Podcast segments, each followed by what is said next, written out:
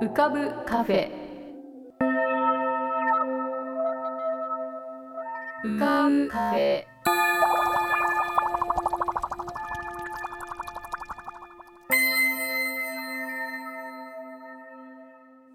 2022年1月7日。明けましておめでとうございます。ようこそ癒しのアートポッドキャスト浮かぶカフェシーズン6へ。カフェ店主の幸代です。浮かぶカフェでは月みたいにぽっかり面影みたいにぼんやり飛行船みたいにゆったりアイデアみたいにパーッといろんなものが浮かぶことになっております。少し浮かぶこともかなり浮かぶこともございます。地上では不自由なあなたもここでは自由です。重いもの硬いものは入り口で脱ぎ捨てて軽くなってお過ごしください。今年も浮かび上手なお客様の素敵な声をお届けします。ではごゆっくりお過ごしください。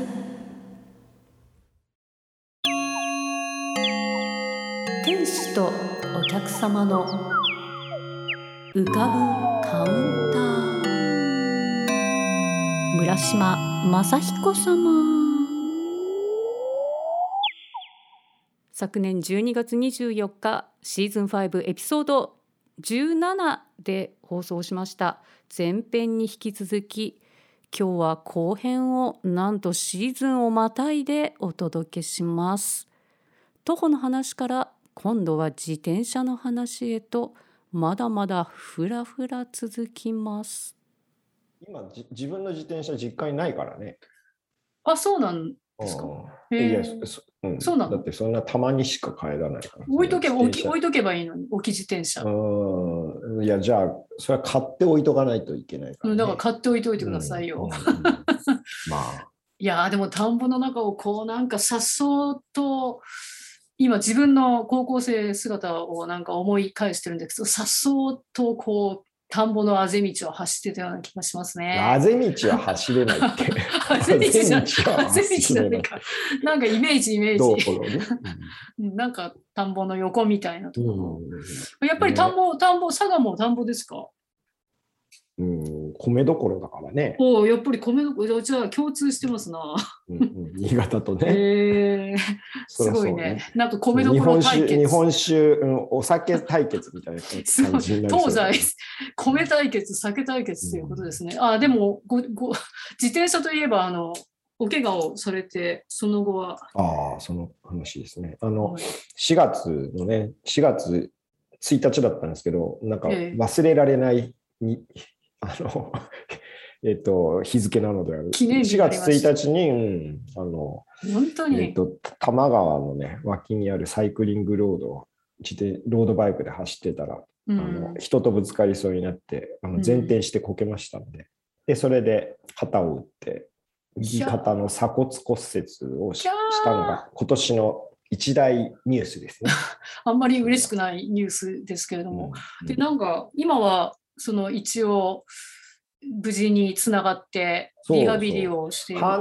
手術をして、まあ、プレートをこうねじ止めとかするわけですよあのくっつけるために。でまあそれを半年やってくっつきましたねっていうことで外したんですけど、へやっぱこう全然あの右腕使ってなかったんであのうん上がらないんですね。あらら。うん、筋肉がだから落ちてるだけらしいんだけど、うん。あそれをあの何？ふ復復元するリハビリを。えどういう、どんなことするんですか？リハビリって。ええーっとねなんだろうね。靴べらを持ってくださいって言われて両手で。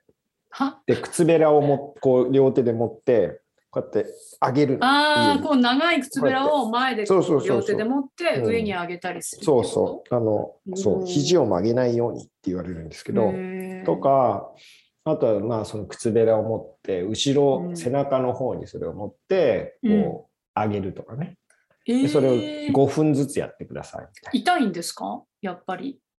えっとね、最初はやっぱり痛かったですよ。あの、で、あの、こう上げろって言っても、もちろん、あの、元気な方の手はね、上がるんですけど、うんうんあの、その痛い方の手が上がらないので、まあ、元気な方の手に沿うように、きっと同じように上げるイメージをしながら。おーあの、やるんですね、きっと。で、うん、だんだんね、上がってきました。おもう、うん11月の初旬からリハビリを始めて、今12月下旬なので。あの、結構、あの、いい感じにはなってきましたけあど、まだこう痛みっていうか、ちょっとやっぱりうん上がりづらい。あの、後ろ手にね、手をこう、手で背中をほら、かこうとするじゃなはいいですか。はいはい。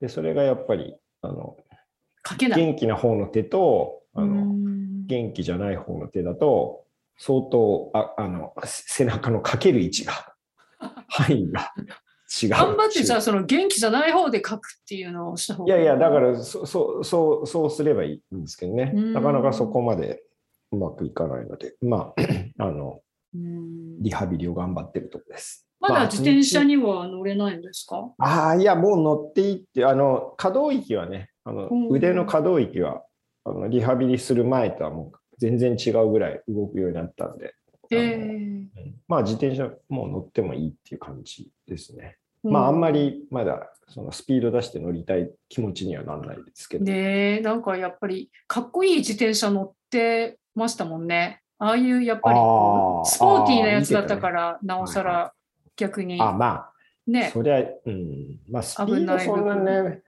あの転んだ時はスピードはそんなにあの人がいるなと思ってたんで、スピードはそんな出してなかったですけど、うん。まあ逆にあれですよ。あの、あの、えーそういう自転車、スピード出る自転車に乗ってたんで、あのヘルメットとかグローブとか、なんていうの？あの、自転車のためのそのウェアみたいなやつはいはい。もきちんと着てたんで、まあええ。それはそれで、あの、良かったんですけどね。まあ頭とか打たなかったんですけど、あのねえまあうん本当にそれでも、うん、普通のママチャリとかさ、ええ乗ってたらさ、何もプロテクトしてなかったりするじゃないですか。それよりは、ね。うんそれよりはね、きちんと、うんあの装備はしていたので。なるほど。うん、そうか。じゃあまあ来年は佐賀の方にも素敵な自転車を買っていただいて、あ A コープ、ー。A コープまで。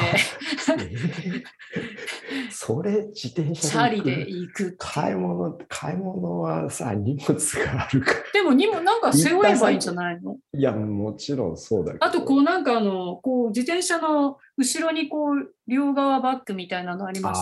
あるじゃないですか。ああいうのでやってみたら。いかがでございましょうか？ああ、ちょっと考えます。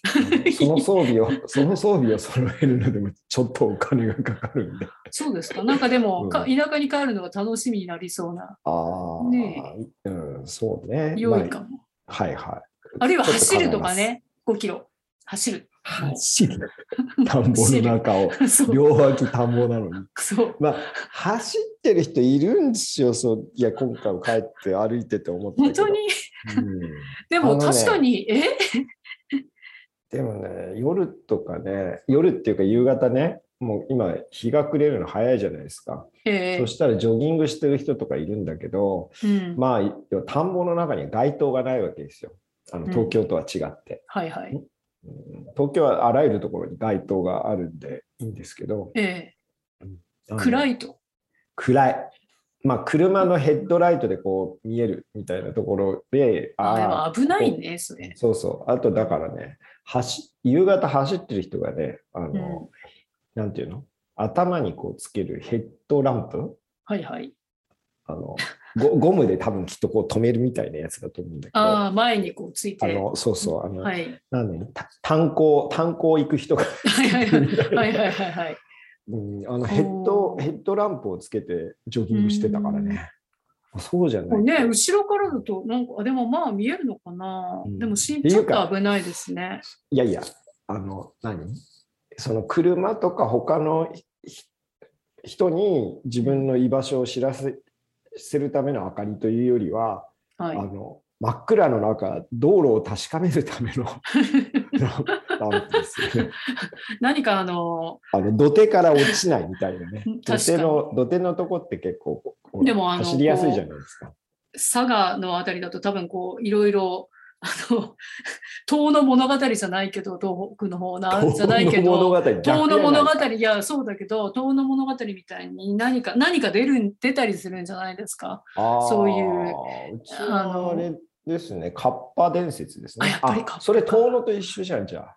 カッパもね、カッパ伝説あるんだ。うん、カッパ伝説ね。あのこの間、8月のあの洪水が武雄市ってあったんですけど、いっぱいあのニュースに出てましたけど、カッパが？まあ 違う違う違う、その六角川っていうね、それがあの決壊したのかな？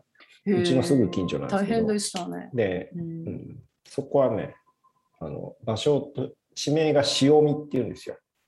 あの山水にああん？ああ、朝牛尾っていう字ですね。そう、牛尾っていう方ね。ほうほうで潮見っていうんですけど、あのえー有明海の河口から、うんまあ、20キロ、30キロぐらいもなんだけど、そこまで、あの何？えー、と満潮の時潮がこうぐーっとこう川を遡っていくんですね。だから潮見っていう。へえ、すごいうん。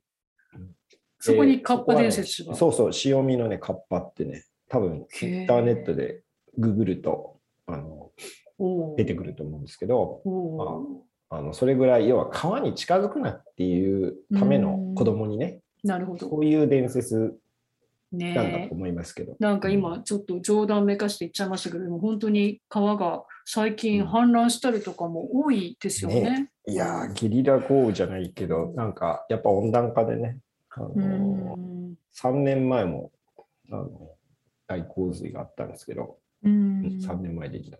うん、3年、ねか2年前かな。やっぱり川には気をつけようっていううん。ことも昔からあったんですかね、そういうカッパ伝説とかっていうのも、なんか関係が、そうでしょうね。地形とかでやっぱり深い関係があるのかも。そう思います。まあ平平野だからね、そんなに要は海からのうん高低差がそんなにないっていうことでしょうね。だから、満潮と大雨が重なると、まあ、うん洪水になるということなんだと思いますね。そうか。うんうちのおじいちゃんは、あの、まあ、新潟ですけど、天狗を見たらしいですけどね。見たんだ。うん、見たらしい。天狗がね、なんか山で火を模していたって言って、いう話があり天狗天狗はどういう、でどういう背景があるんですかね？新潟だとこうさ、ロシア人がこういたんじゃない？腹がうちの。うちの、あ、おじいちゃんっていうか、おじいちゃんのあれですね、ひいおじいちゃんですね。ひいおじいちゃんは単にホラ吹き男爵だったんじゃないかと思います。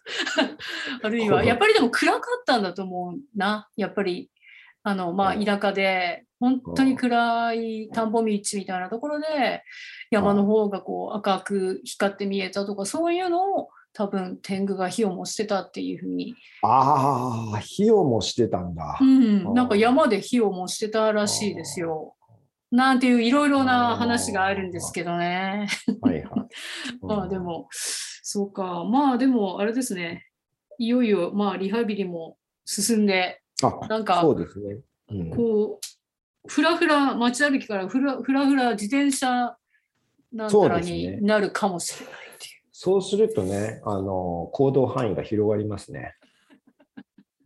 なるほど。今まで、うん、今までだって世田谷のうちから歩いてるような話しかほぼしてないよね。確かに、そうかもしれない。うんそうかあのいや、たまにそうか。あの電車、うあの団地歩きはあのどっかに行かなきゃいけないんで、確かに。それはあの遠出してますけど、あの自転車になると、まあ、東京10、23区内ぐらいだったらもう自転車で行ってるので、じゃあ、なんかこれからまたうん。期待できますね。うん、まあ、あとね、やっぱスピードの違いがあって、見えるものがこう違ってきますよね。なんていうのかな。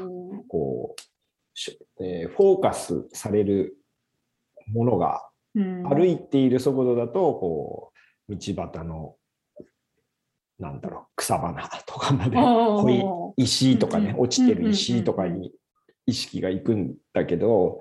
自転車だともうちょっと、あの、ラーメン屋とか？ラーメン屋、ラーメン屋はあんまり意識したことなかったな。あそう。うん うちのあの新潟の家の近所に、なんかあの、自転車乗りが集まるラーメン屋っていうのがあってそれは、それはそこを目的地として行くんでしょう。まああの、うんカロリーをすごい消費しちゃうんで、はいはいはい。なんかそのそれはラーメン屋に行くらしいんうんですけど。それは、それはあるんじゃない？あの、まあそう。んそういうことはします？やっぱり自転車乗りの聖地聖地のラーメン屋っていうのがあるってことね。うん。そうですね。それはあるだろうな。うん、そういうことではなくて、街の見え方が違うと。うん、あのーそうね、車ともね、スピードが違うので、あと車ってほら、こう、目目線が上向いてるじゃないですか。あの、な目目線が上っていうか、あの、ハンドル持ってると、こう、はい。まっすぐ見るでしょ？だけどロードバイクって、こう、うん。ドロップハンドルで、こう、どちらかというと、こう、下の方を見てるわけ。ああ、なるほど。だからそれこそうん。ラーメン屋の看板も見ようとしないと、あんまり目に入ってこない。かな。もうだってこう道路の路上、路面近くを見てるような感じですかね。うん。まあまあ、そっちを見つつ、まあ、うん。周辺のね、建物、あなんか新しいビルが立ち始めてるぞ、みたいな感じでう、ん。それは見ますけど、まあ、やっぱり見えるものがちょっと違いますよねどっ。ちかっていうと地形とかこう道がどういうふうに道なりになってるかとか、うんそういうのをそれ感じるのはかな。それはすごくありますね。だって、へちょっとのさ上り坂でも自転車にとっては相当、あのきつい感じに思うんで、うんのそういうなんていうの高低差みたいなのはすごくありますね。まあ大体ね、街道、その甲州街道とか、うんあのそういうとこって割と平坦なんですよね。あの街道って尾根道を、うん、大体走うってるんで。ん大きい、まあ要するに昔からの街道っていうのは、そうそうそうそれが今道路になってるものってこそうそう、とですね。大きい道の場合はね。うんまあでも東京ってやっぱ高低差結構あるんで。力だとその、うん、六本木とかね、そっち側の方行こうとするとへ、いやほら、渋谷とかさ、完全にこう谷なわけ。やっぱり谷渋渋谷ってなってるから、やっ。ぱ谷になってるし、え、六本木とか言うと木が6本あったのかなって思いますけど、やっぱり山とかだったんですかね。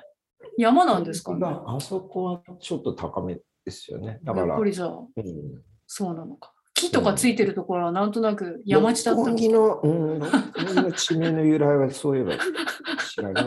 なんか勝手なこと言ってるなまあ六本木はあったんだと思います。いやいやいやいや、7本じゃなかったってことですかね。うんなんか6本あったのかな。そうまあ、そういうのでは、あの今はね、Google マップと、うん Google マップ対応したから、あの、えっ、と、自転車で移動っていうふうにすると、あの、何、高低差が少ないところを候補で出してくれるようにうんやってる地図アプリもあるので、あの、そうなんだ。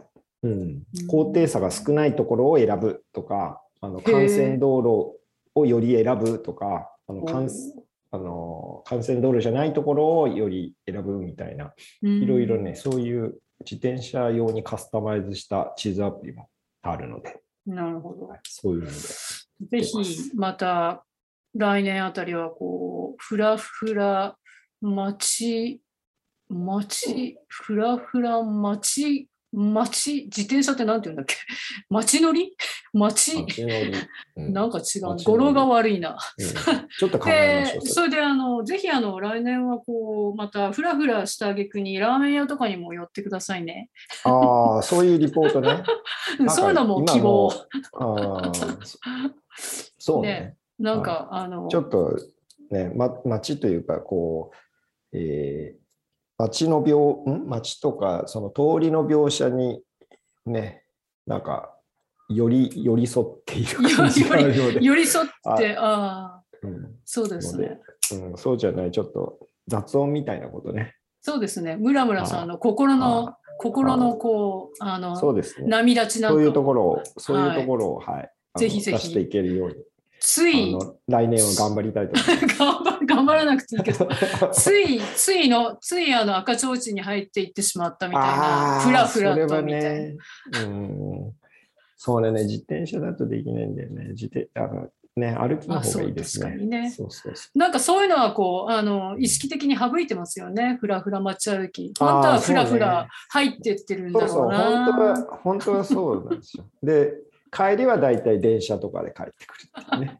もう危ないっていう。行く行くのは、そうそうもうもう無理みた もういい気分いい気分に酔っ払ったからもうダメです。そこの本当にあのフラフラフラフラの完全にフラフラバージョンなんかうもん。あると面白いかなと思ってで、そうね。で、あとね、電車で帰るよりね、バスで帰るっていうのが好きで、よりなんかこう、ゆっくり行くルートを選んでしまうっていう習性があるんですけど。行きは歩いて帰りはバスいいですね。ね、で電車は早すぎるみたい 電車 早すぎる。なるほど、なるるほど。な。なるべくゆっくりできたいっていうじゃあ、あの。バス、バスの、はいバスレポートなんかも、じゃあ、うんぜひぜひ。はいはいバそうね、バス面白いんだよな。ねえバス路線、うんバスも面白いですよね。うんぜひ。始発かまあら終、し始発から終点まで乗るのとか大好きだからね。同じ200、ん210円、220円。な何の用事もないのに乗るんですよ。そうそうそうそうな。より長いルートで乗 乗るのが結構好きなんだけど。子供じゃないんだから、こう窓からこうやって顔出してずーっとこうやって見てて、いやいや、窓、窓から顔が。窓にこうなんかあのこうよなんていうの向こう側向いてこうやって座って押していい押していいって言ってあでも最後まで乗るかからの押さないんだよね。そういう子はうん、そういう子はいますね。まあまあじゃあそんなところですかね。はい。なんか、コーヒー美味しかったです。どうも、あの、とりあえず言っとかないと。はいい。。やいやいやいやありがとうございます。はい、はい、じゃあどうも。じゃあお気をつけてまたはいどうぞはいじゃあね。はい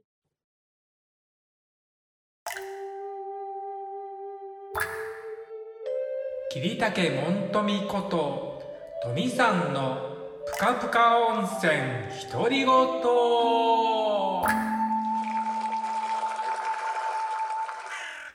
皆さんお元気でお過ごしでしょうか？本日もぷかぷか温泉にご入湯いただきまして誠にお気にありがとうございます。えー、新しい時が時ちゃうわ。新しい年が明けました。明けましておめでとうございます。本年もどうぞよろしくお願いいたします。どうして僕がこんなに暗い声なのかというと正月早々失敗をしてしまいました。今日は恥ずかしいんですけどそのお話をしたいと思います。その前にそれに行き着くまでのお話もしたいと思います。はい。あの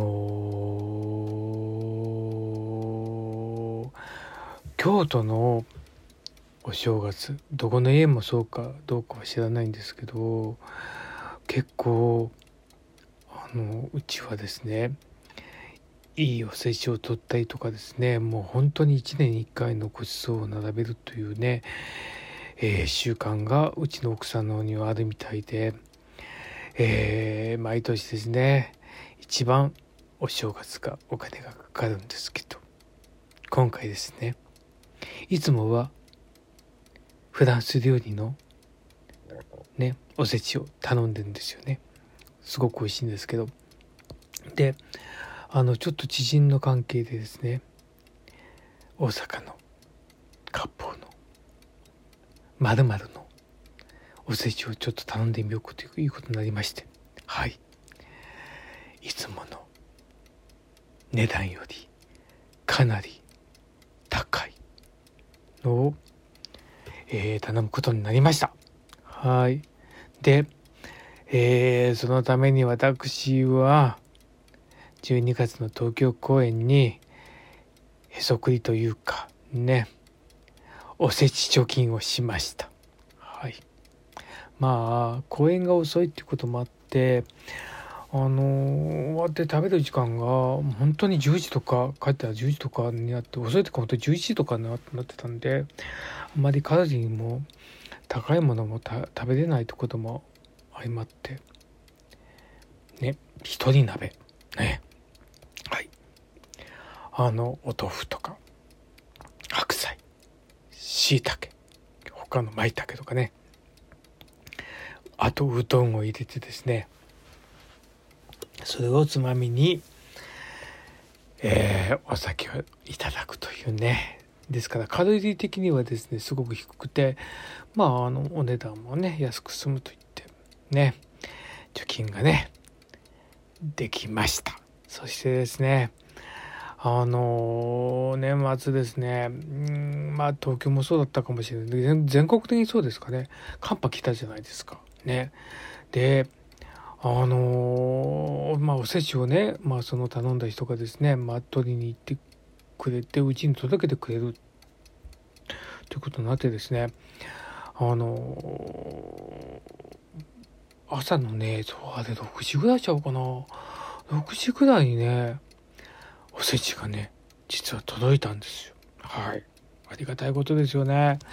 であのまああの知り合いなのでねあのご挨拶もしようかなとか思ったんですけどもう僕はすっかり夢の中でまああのまあ来てるっていうのは分かるんですけど起きれなくてまあ結局挨拶はできなかったんですけどまあ本当にあの夢の中では素晴らしいおせちだなとかって夢見た記憶がございます。はい、で実際にあの元旦の朝にですねそのおせちを開くという形ですね蓋を開けてみるとですねもう2段重ねなんですけどもびっしり入ってですねもう本当にまあ今まで見たこともないようなね超豪華なねおせちでしたはいで味付けはねあのちょっと関西風だったんで京都のおせちとは違ってちょっとね全部がね濃いめに炊いてあってあの本当にこうねあのおせちだから日持ちがするっていうかねえー、そういうお料理でした。ね。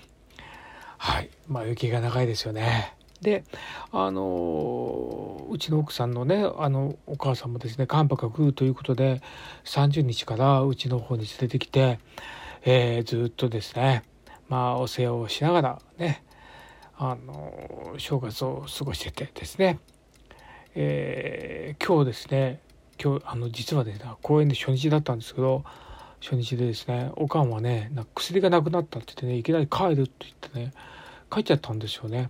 でまあうちの奥さんがまああのね送り迎えをしたっていう形なんですけどまあねかなり疲れてたみたいでまあ僕もねもう緊張とかでもちょっとこうねあの疲れてたんですけどね。もうなんか2人ともこうちょっとこうまあ無言まではいきませんけどね、ああ疲れたねみたいな感じで食事をしててですね。はい。でまああの残ったおせちをこうついてたんですよね。はい、そこまでは良かったんです。はい。で、えー、食事が終わってねおせちがねまだね残ってたんですよね。ほんであのうちはですねあの実はね昭和40年の建物でそれをまあ改装改装っていうかあのリフォームした家なんですけども隙間風がすっごいあって寒いんですけどもうねあの台所と玄関のね温度が全然ちゃうんですよ。で台所はねもう天然冷蔵庫なんでまあだからうちの奥さんがもう残ったおせちをね台所台台所ちゃうわ。あのー、玄関に持ってってって言って言われて私ね持って行ったんです。はい。はい。すいません。そしたらつまずいてしまって残ったおせちを全部玄関にぶちまけてしまいました。はい。一瞬どうしようかなとかって思ったんですけどそのまま3秒ルールであのあのね入れてですねあの奥さんにはね言わないでまあ明日あの、食べて「なんかちょっとこれ砂っぽいね」とか言って「あなんかおせちも4日も5日も経つと砂っぽくなるんだね」っていう感じで食べようかなと思ったんですけどさすがにねちょっと砂まみれのね数の子とかねカラスミとかねあとサワラとかねあのごまめとかね残ってたんですよね。他にもあったんですけどサワラもあったしね。ねだから僕ね奥さんに正直に言いました。はい。玄関でぶちまけましたと。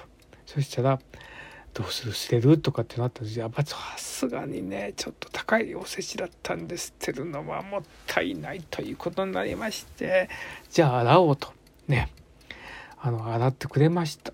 うん、でねその時まではねもうねうとうとしてあのうちの奥さん疲れてねもうほんと食べながら寝てたんですけどそれがねいきなりバーッと起きてね笑い出してねあの、まあ、元気になったんですけどねまあこんなことで元気になってもらってもねまあちょっと困るんですけど。うん。でまあねしっかりしてますよね。